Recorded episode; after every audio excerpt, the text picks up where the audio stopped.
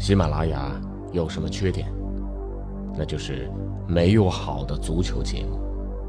于是我来了，喜马拉雅就没有缺点了。哈哈哈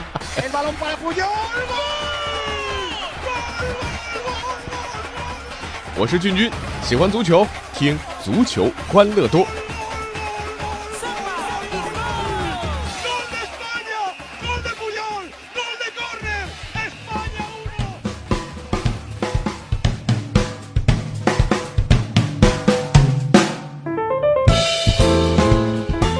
欢迎来到这期的足球欢乐多，我是俊君。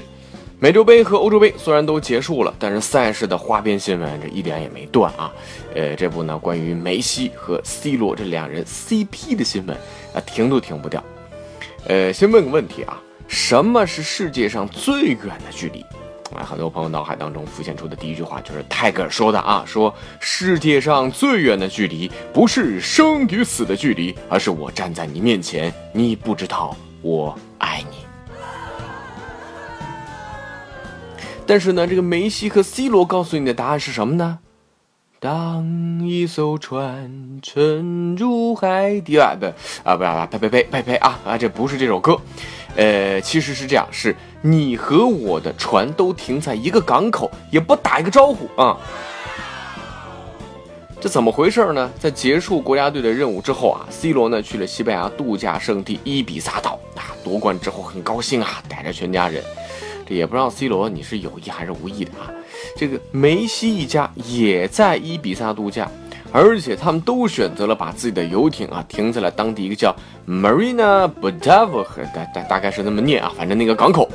两个人的游艇之间只隔着两架其他的游艇，我真的想知道这两艘游艇是谁的啊！如果一艘啊是佩佩啊，一艘是皮克啊，哇哦，世界大战了啊！哎，这个时候我又想起一首歌来。你会不会突然的出现在那游艇的旁边？我会带着笑脸挥手寒暄，和你坐着看蓝天。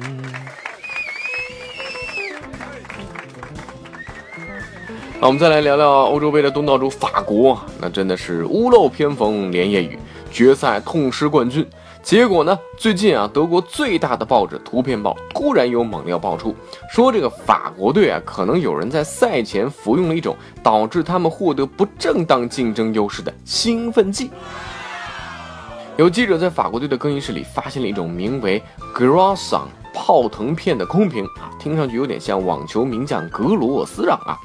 成分呢是葡醛内酯，这个东西啊和咖啡因一样啊，属于合法的精神类药物，呃，不在世界反兴奋剂机构的禁止范围之内啊啊！当然，记者呢也多事儿啊，去采访了一个德国的兴奋剂专家啊，这专家说了，说这种药物跟咖啡因类似，可以增强你的认知能力，让你在赛场上的反应更快啊，所以他认为吃了格罗斯让啊，对医学的角度来讲，它就是嗑药。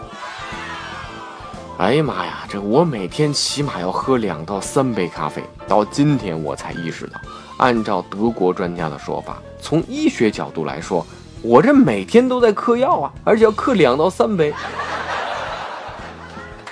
哎，看来其实不光我们的专家，原来德国的专家有时候也只能拿来拍砖的啊。所以这德国记者他心态不大好啊，但是呢，德国球员显然大心脏。小猪施维因施泰格终于抱得美人归了，体坛的金童玉女修成正果。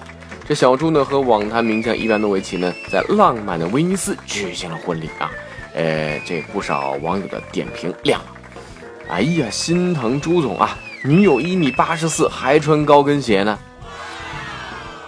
确实，画面里看得出来，伊万比小猪还要高半个头啊。还有网友说了啊。朱总都结婚了啊，我果然不是个八卦的人。不过呢，小猪啊，他要变成老猪了，哎。当然，更多的网友呢，还是期待着他们的孩子的诞生啊，都说这孩子的体育基因那简直了。好了，说了那么多这个关于欧洲杯之后的一些消息啊，接下来一定要说说咱们国内的事儿。这两天啊，国内足坛谁最火啊？这个人呢，毫无疑问，那就是佩莱啊。啊，当然也有朋友说，比他更火的还有他那漂亮的女朋友。这周三的中超联赛啊，鲁能和永昌的补赛，佩兰和女友是超级抢镜啊。见过大世面的佩嫂啊，大方的签名、挥手和球迷互动，毫不扭捏啊。不，长得那真叫漂亮。那唯一的遗憾是什么呢？同时现场观赛的西赛啊，由于这个肤色太黑了啊，这佩莱这对小情侣颜值又实在太高，在主席台上你要找到西赛还真的不容易啊，感觉隐身了一样。佩莱呢，顶着欧战的光环，以四千万欧的价格签约鲁能两年半。那你还别说啊，有的时候这气场是不太一样啊。呃，这个佩莱和西塞啊，在主席台上这么一坐啊，那场比赛鲁能四比零横扫永昌，酣畅淋漓的赢了一场比赛。那是新人来了，旧人谁走呢？在野牛阿洛西奥确定离队之后啊，另一个离队人选也基本上确定了，那就是塔尔德里。那值得一提的是呢，在和永昌的比赛当中，塔尔德利庆祝进球的时候，看台上的佩莱他正在打着电话。很显然啊，他也看到了这个进球，呃，睁大眼睛看着比赛上发生的一切。那这场比赛，塔尔德利梅开二度，进球后的他呢和门将王大雷相拥，球迷呢也是呼喊着，并把掌声送给了他。